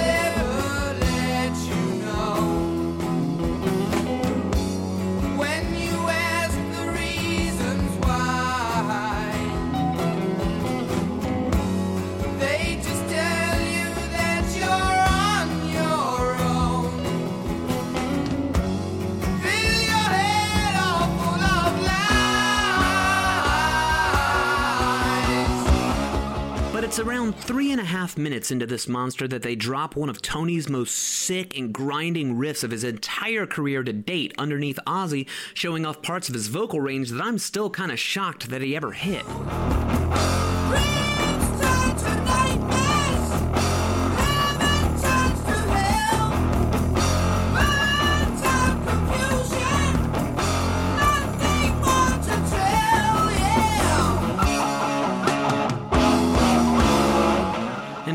Folks, we're not even out of the opening cut yet. I'm not about to tell you that this thing is better than the first album or Paranoid or make any weird comparisons, but there's a reason that the first six Sabbath albums are usually grouped together when people talk about them. To love one is to simply need the other five, because let's say you heard a tune that you liked by Sabbath on the radio. Um, I don't know which one. Throw a dart. Um, I don't know. Let's say it was Electric Funeral from Paranoid. Now, if you went out and bought Paranoid because of it and you thought it was all you needed, can you even imagine the look on your face when you first hear the riff from the second cut here? A national acrobat?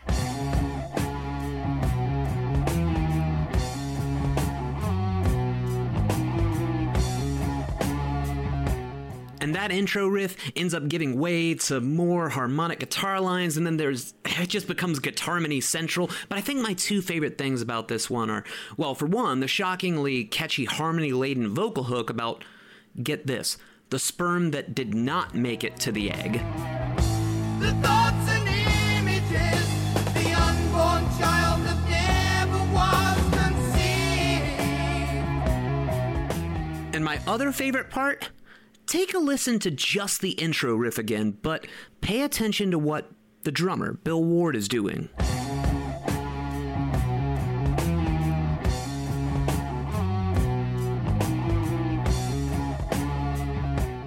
See, Tony and Geezer are keeping the riff tightly wound and on beat, while there's just this little hint of slack in Bill's drive here, trailing back on the hi hat a bit, doubling up on the kick drum when I least expect it. And again, people, we are not even out of the first two songs.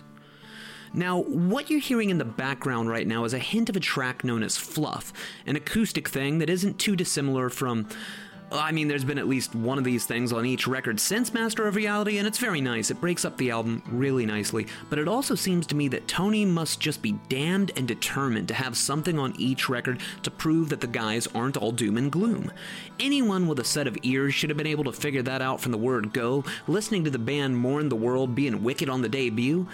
But as there's still plenty of people that likely think that Sabbath is just dull, dumb, thudding Johnny one note Merc, this kind of thing is absolutely necessary here because, hey, I don't know if you've noticed, but people still haven't actually gotten that message. Plus, which would you be more surprised by? This acoustic gem, or say, the full tilt classic rock boogie woogie of Sabbra Cadabra with its made for mainstream radio play I Love My Little Lady lyrics?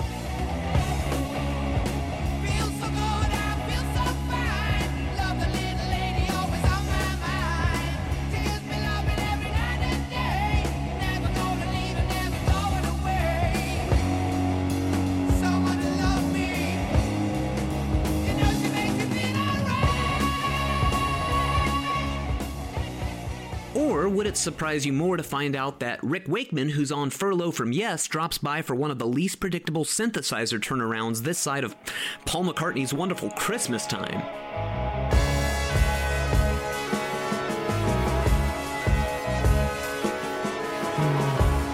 Or at least I assume that's Rick Wakeman. I mean, he's credited in the liner notes, but Tony has definitely been playing some twinkly bits on piano here and there, and hell, even Ozzy did so on a track that he mostly whipped up himself on an ARP 2600 and a few Revox tape machines, the relatively sedate and far catchier than any one song has a right to be, known as Who Are You?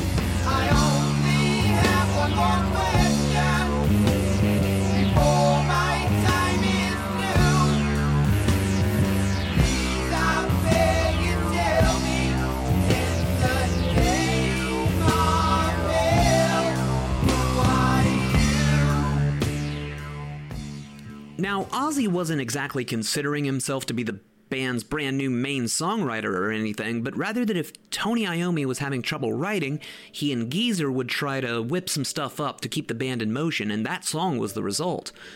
An experiment that helps to keep you guessing on this otherworldly gem of an album, but not at the expense of what you've come to want from a Black Sabbath album.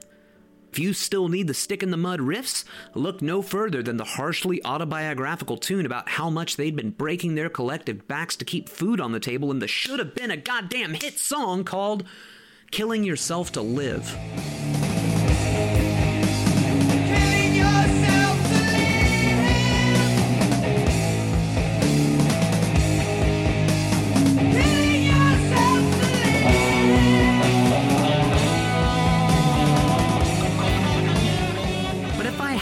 Guess what might have kept this tune from being the obvious pick for FM radio programmers, it would be this little bit that the boys stuck into the middle, snowblind style.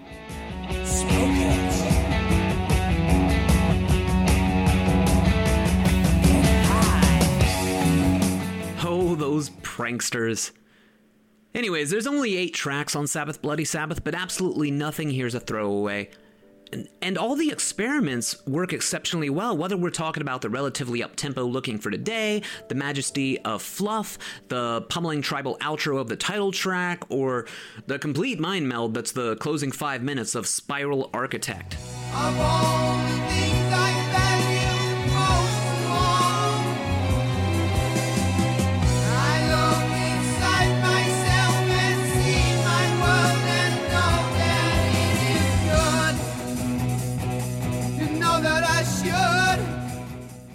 I mean, just how epic of a closer do you want?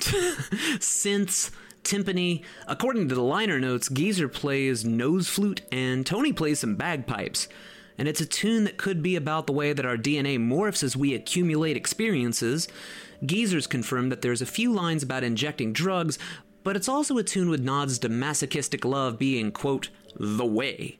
And as such, the meaning of the track has been the topic of debate between many pairs of Black Sabbath fans over the years, I'm sure, and definitely not speaking from experience. Okay, there's no getting around it. Sabbath Bloody Sabbath, both the song and the full ensuing album, another masterpiece in a long line of heavy masterpieces. Sure, it seems a bit more commercial in places, but it's also more likely a matter of the mainstream starting to catch up to the Sabbath tones, because they're also experimenting with song structures just as much as ever. And the album's all the better for all the surprising progressive twists and turns. I wish Rick Wakeman had more time to work with the band, but that's the only thing close to a complaint I can come up with here, down to the overwhelming artwork drawn by Drew Struzan. But unfortunately, Black Sabbath's personal lives, health, and finances were in turmoil. But you'd never have known it from self produced material this strong.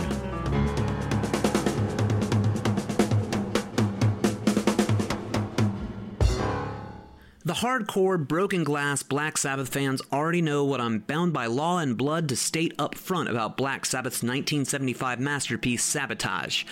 More or less, that manager, Patrick Meehan, turns out he was taking the band to the cleaners, and they were spending about 75% of their lives in courtrooms trying to fire him while making this record. Their newest addition to the Sabbath family, Don Arden, really more of a lawyer by trade, was urging the band to get a great new record out ASAP because the litigation hadn't really gone in the band's favor. Meehan was still going to see royalties and way too much control over the first five Sabbath records at the very least, and Don Arden pushed the group along, hoping they could put out an album that they'd immediately profit from, refilling the coffers, getting the band out of the financial dire straits, and hey, the kids get a new album out of the whole deal. Win, win, win, right? Well, as history has shown, it didn't quite go that way. The band literally couldn't get any work done in the studio, as lawyers would interrupt takes, or yet another subpoena was being delivered right in the middle of like a vocal session. I mean, it's a wonder that they found time to write this, let alone record an album under these circumstances, let alone so stellar that it would be so impossible to deny the quality of. Those aforementioned hardcore Sabbath fans know that to even get to the music, though, you gotta talk about the album cover. The story goes that the group didn't know that they were doing the actual album cover shoot on that particular day, and that they were maybe going for a mock up type of thing. Accounts do vary, and with all the coke in everybody's system, it's hard to know which would be true, but the band was absolutely mortified at the results. I'd describe it to you, but honestly, you should just look it up for yourself. The group's image had been very, very dark up to this point, and the clothing worn on the cover of this record well, it lends credence to the title, chosen because the band literally felt that they were being sabotaged at every single turn, and frankly, I've got reason to believe them. There's no amount of cocaine in the world that would make Bill Ward intentionally show up to a photo shoot in red tights without the band forcing him to change, and that's kind of all you really need to know, really. But okay, we got through the circumstances. How's the album? It's not an easy one for me to be objective about. I'll be straight up with you. This has pretty much always been my favorite Sabbath record, and try as I might, I cannot make myself hear it in a different light, which avid listeners of discography will know is a pretty rare occurrence for me. I can usually separate myself from just the goings on, but the proof's in the pudding. Everything that was ever good, interesting, and addictive about Black Sabbath up until this moment in time is represented and sometimes even bested here.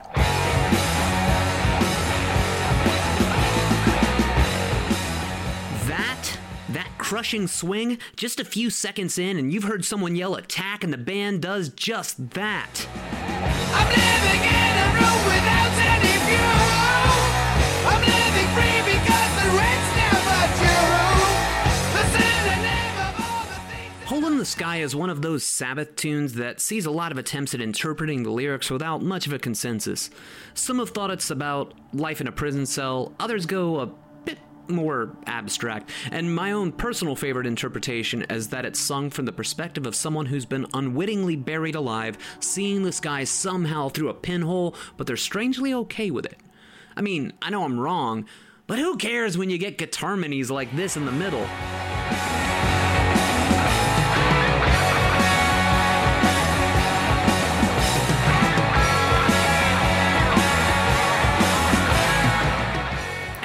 chorus, the track just cuts off cold. No warning at all. You're dipped into a minute long acoustic guitar doodle before they drop one of the greatest heavy riffs in the history of great heavy riffs in the form of Symptom of the Universe.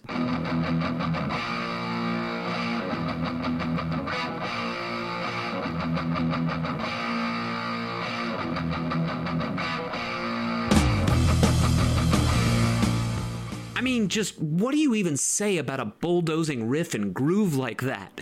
And Ozzy's voice on this track continues reaching well into his upper range, but just at the cusp of where it comes out as a little shouty. But the marriage really works here, as it does for most of the album, really. In fact, I'd go as far as praising Sabotage as Ozzy Osbourne's finest hour on a Black Sabbath record to date. Not to take away from anything he's done before, but despite the chaos behind the scenes, he's really found himself with the right voice to fit whatever direction the song of choice is going to go into.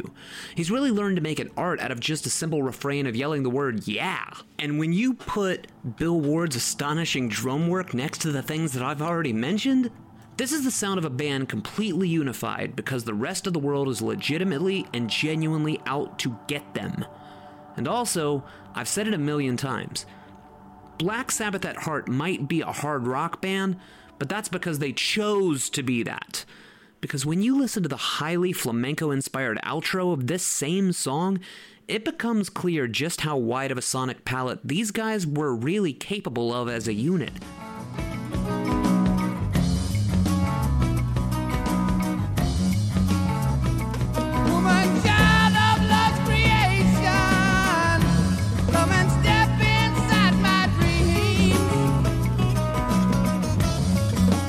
Let's say you've only ever heard the song Paranoid, maybe. Would you have ever. Let's say that was coming out of a car window next to you. Would you have ever pegged that for being Black Sabbath? But no, they're totally capable of it, and they have been this whole time. Now, one of the more odd critiques I've seen about Sabotage is the reaction to the song called Am I Going Insane? with the word radio at the end of the title in parentheses. Understandably, some folks took this at face value looking at the back cover and assumed that this was a hint to radio programmers that this was the single. And as it has a more sedate tempo than almost anything else here, I can kind of see it. It really is more or less a different take on the lyrics of the song Paranoid, but a bit slower and way more melodic than the average Sabbath tune around this time. I know, I know, so what? The band tried to have some chart success. Do you want them to starve? But also, this is just untrue. Radio was Birmingham slang for someone going crazy or mental, and that's that.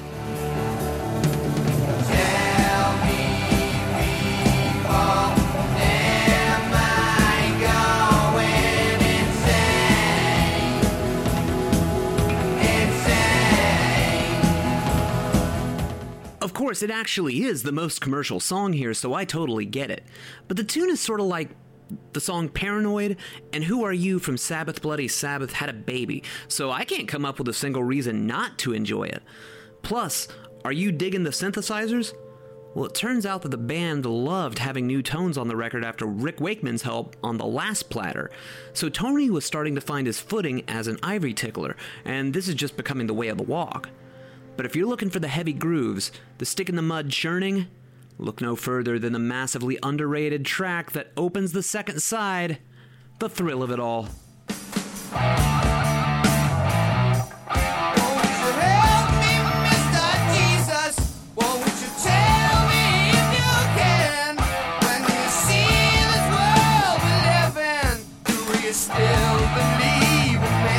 Jesus Christ, what a great line. Do you still believe in man? You still get sprawling tempo changes, but you also get little ear candy like hand claps where you wouldn't have expected it. The new textures are doing the band a lot of favors, creating a multi dimensional but increasingly powerful swath of tricks that can be pulled out of the bag at any point in time. I mean, who could have predicted that this album's traditional Iommi instrumental showcase would have a freaking choir on it this time around?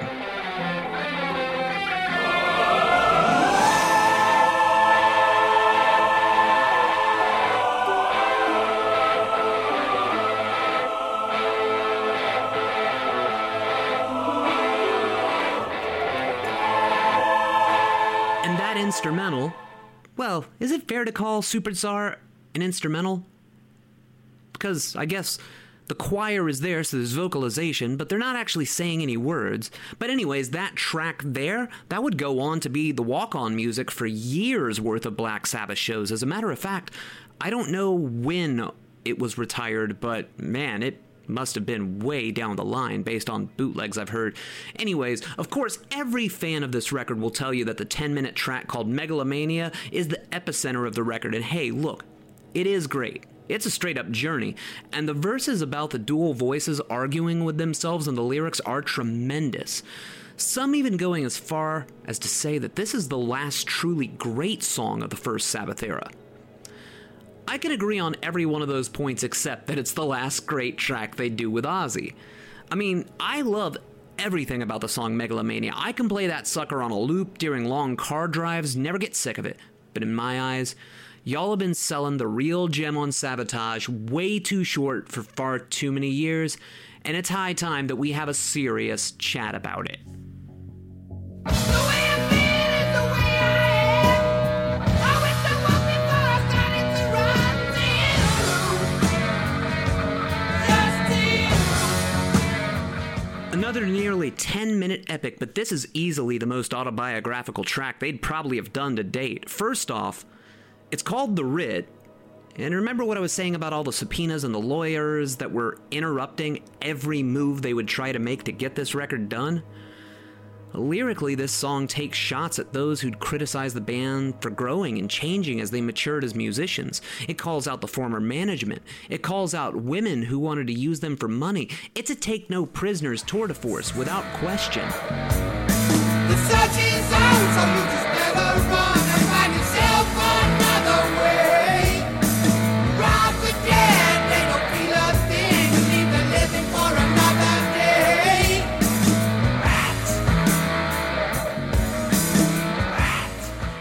Can hear the band using the studio as an instrument with the help of co producer Mike Butcher, but still grinding underneath the gloss. But then, just as quickly and unexpectedly,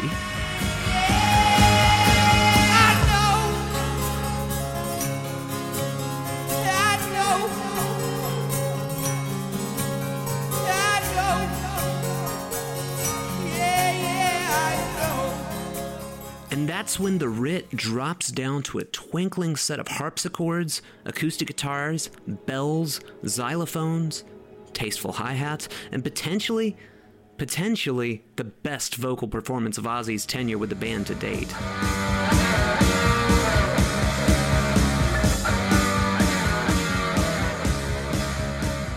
And hey, like I warned you in advance, like I said, it's pretty hard for me to be objective about this record. To these ears, it's the intersection of everything Black Sabbath had tried their hand at up until this point, and it's the highest of the high watermarks so far. Your mileage will vary, of course. And hey, even if you think I'm laying it on a bit thick with how magical sabotage is, you can't ignore that the promotional tour surrounding it didn't lead to some of the best goddamn stage banter of all time, right?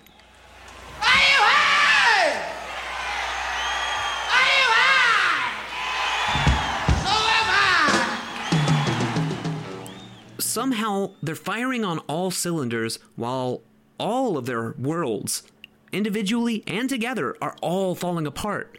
It doesn't take a psychic to guess that things are going to get a little bumpy for a while. And by a little bumpy for a little while, I mean like for the foreseeable future. But hey, even a bumpy Sabbath is better than no Sabbath at all, isn't it? Besides, I got a bit of a pet theory I'm working on with this whole what is Black Sabbath chronological journey through the albums, and I think that their next steps might actually be a bunch of beginnings rather than the endings that this period is sometimes looked at as. But we aren't there just yet. Yet we are at a period where Tony Iommi is getting increasingly comfortable spending a few months in a studio to make a really great record, while to Ozzy, well, he thought that Sabotage taking two months was an eternity, so clearly a clash is coming. And controversially, this is where I believe Act 1 ends. And so does this episode of Discography. Don't worry, I'm going to show my work as far as why I believe Act 2 begins with Technical Ecstasy, which is the record we'll be kicking off with next week. Thank you so much for listening. If you're having a good time here, please, wherever you found this podcast, rate, review, tell a friend. We could use all the help we can get. If you're having a good time, please share that good time with others. Discography, I produce, engineer, I do all the writing, all the, you know, the whole shebang. but discography boss Cat Blackard is a very, very, very important component to the goings on here, and they deserve a round of applause, even if I'm the only one clapping right now. But hey, we got a lot more ground to cover. This might be the shortest episode of dis- discography that we've ever done, but that's because as we go on, there's actually a lot more to say. See, think about the first six Sabbath records and try to come up with something that someone hasn't said before. But now think about all the ground we've got to cover and how much we don't know. I can't wait to see you next week, my friends. I'm Mark with a C. You've been a fantastic audience, and I'll see you next time, my friends. Background music by Chris Zabriskie. Learn more about him at chriszabriskie.com.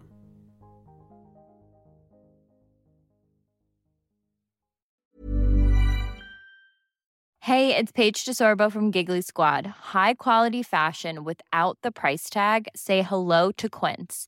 I'm snagging high-end essentials like cozy cashmere sweaters, sleek leather jackets, fine jewelry, and so much more. With Quince being 50 to 80% less than similar brands. And they partner with factories that prioritize safe, ethical, and responsible manufacturing. I love that. Luxury quality within reach. Go to quince.com slash style to get free shipping and 365 day returns on your next order. Quince.com slash style.